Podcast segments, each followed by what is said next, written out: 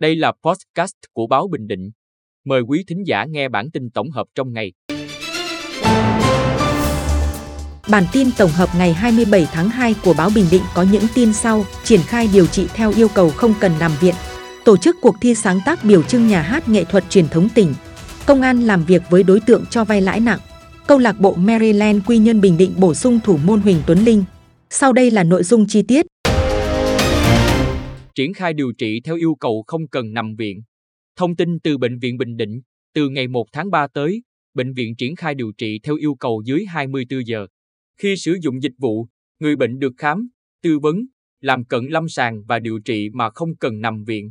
Theo đó, bệnh viện sẽ triển khai cho các mặt bệnh, nội tiết, tim mạch, thần kinh, tiêu hóa, hô hấp, truyền nhiễm, điều trị nâng đỡ cho người suy nhược cơ thể, mệt mỏi ăn uống kém, thực hiện các thủ thuật tiểu phẫu khác theo yêu cầu. Tổ chức cuộc thi sáng tác biểu trưng nhà hát nghệ thuật truyền thống tỉnh. Sáng 27 tháng 2, Nhà hát nghệ thuật truyền thống tỉnh tổ chức lễ phát động cuộc thi sáng tác biểu trưng của nhà hát. Cuộc thi tổ chức dành cho các tác giả và nhóm tác giả là công dân Việt Nam đang sinh sống, học tập và làm việc tại Việt Nam. Cá nhân dưới 18 tuổi phải có người giám hộ người đại diện theo quy định của pháp luật.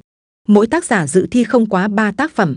Thời gian nhận tác phẩm dự thi từ ngày 27 tháng 2 đến 16 giờ ngày 30 tháng 8 năm 2024.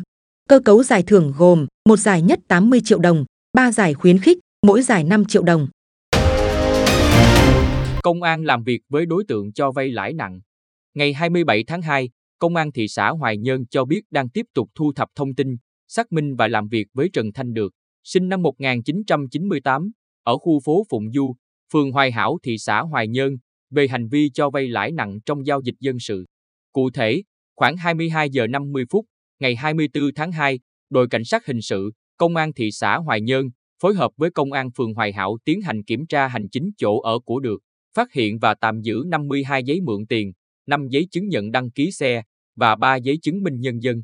Được khai nhận đã cho hơn 40 người vay với lãi suất từ 180% đến 240% một năm.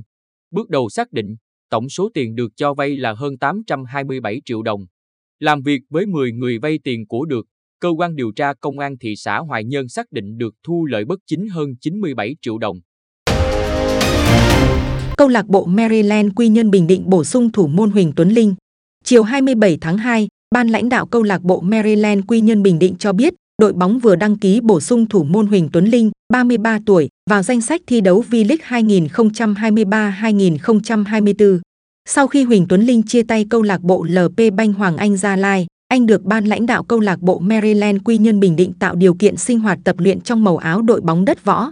Như vậy, câu lạc bộ Maryland Quy Nhơn Bình Định có 4 thủ môn được đăng ký tham gia thi đấu V-League 2023-2024, gồm Đặng Văn Lâm, Trần Đình Minh Hoàng, Nguyễn Mạnh Cường và Huỳnh Tuấn Linh.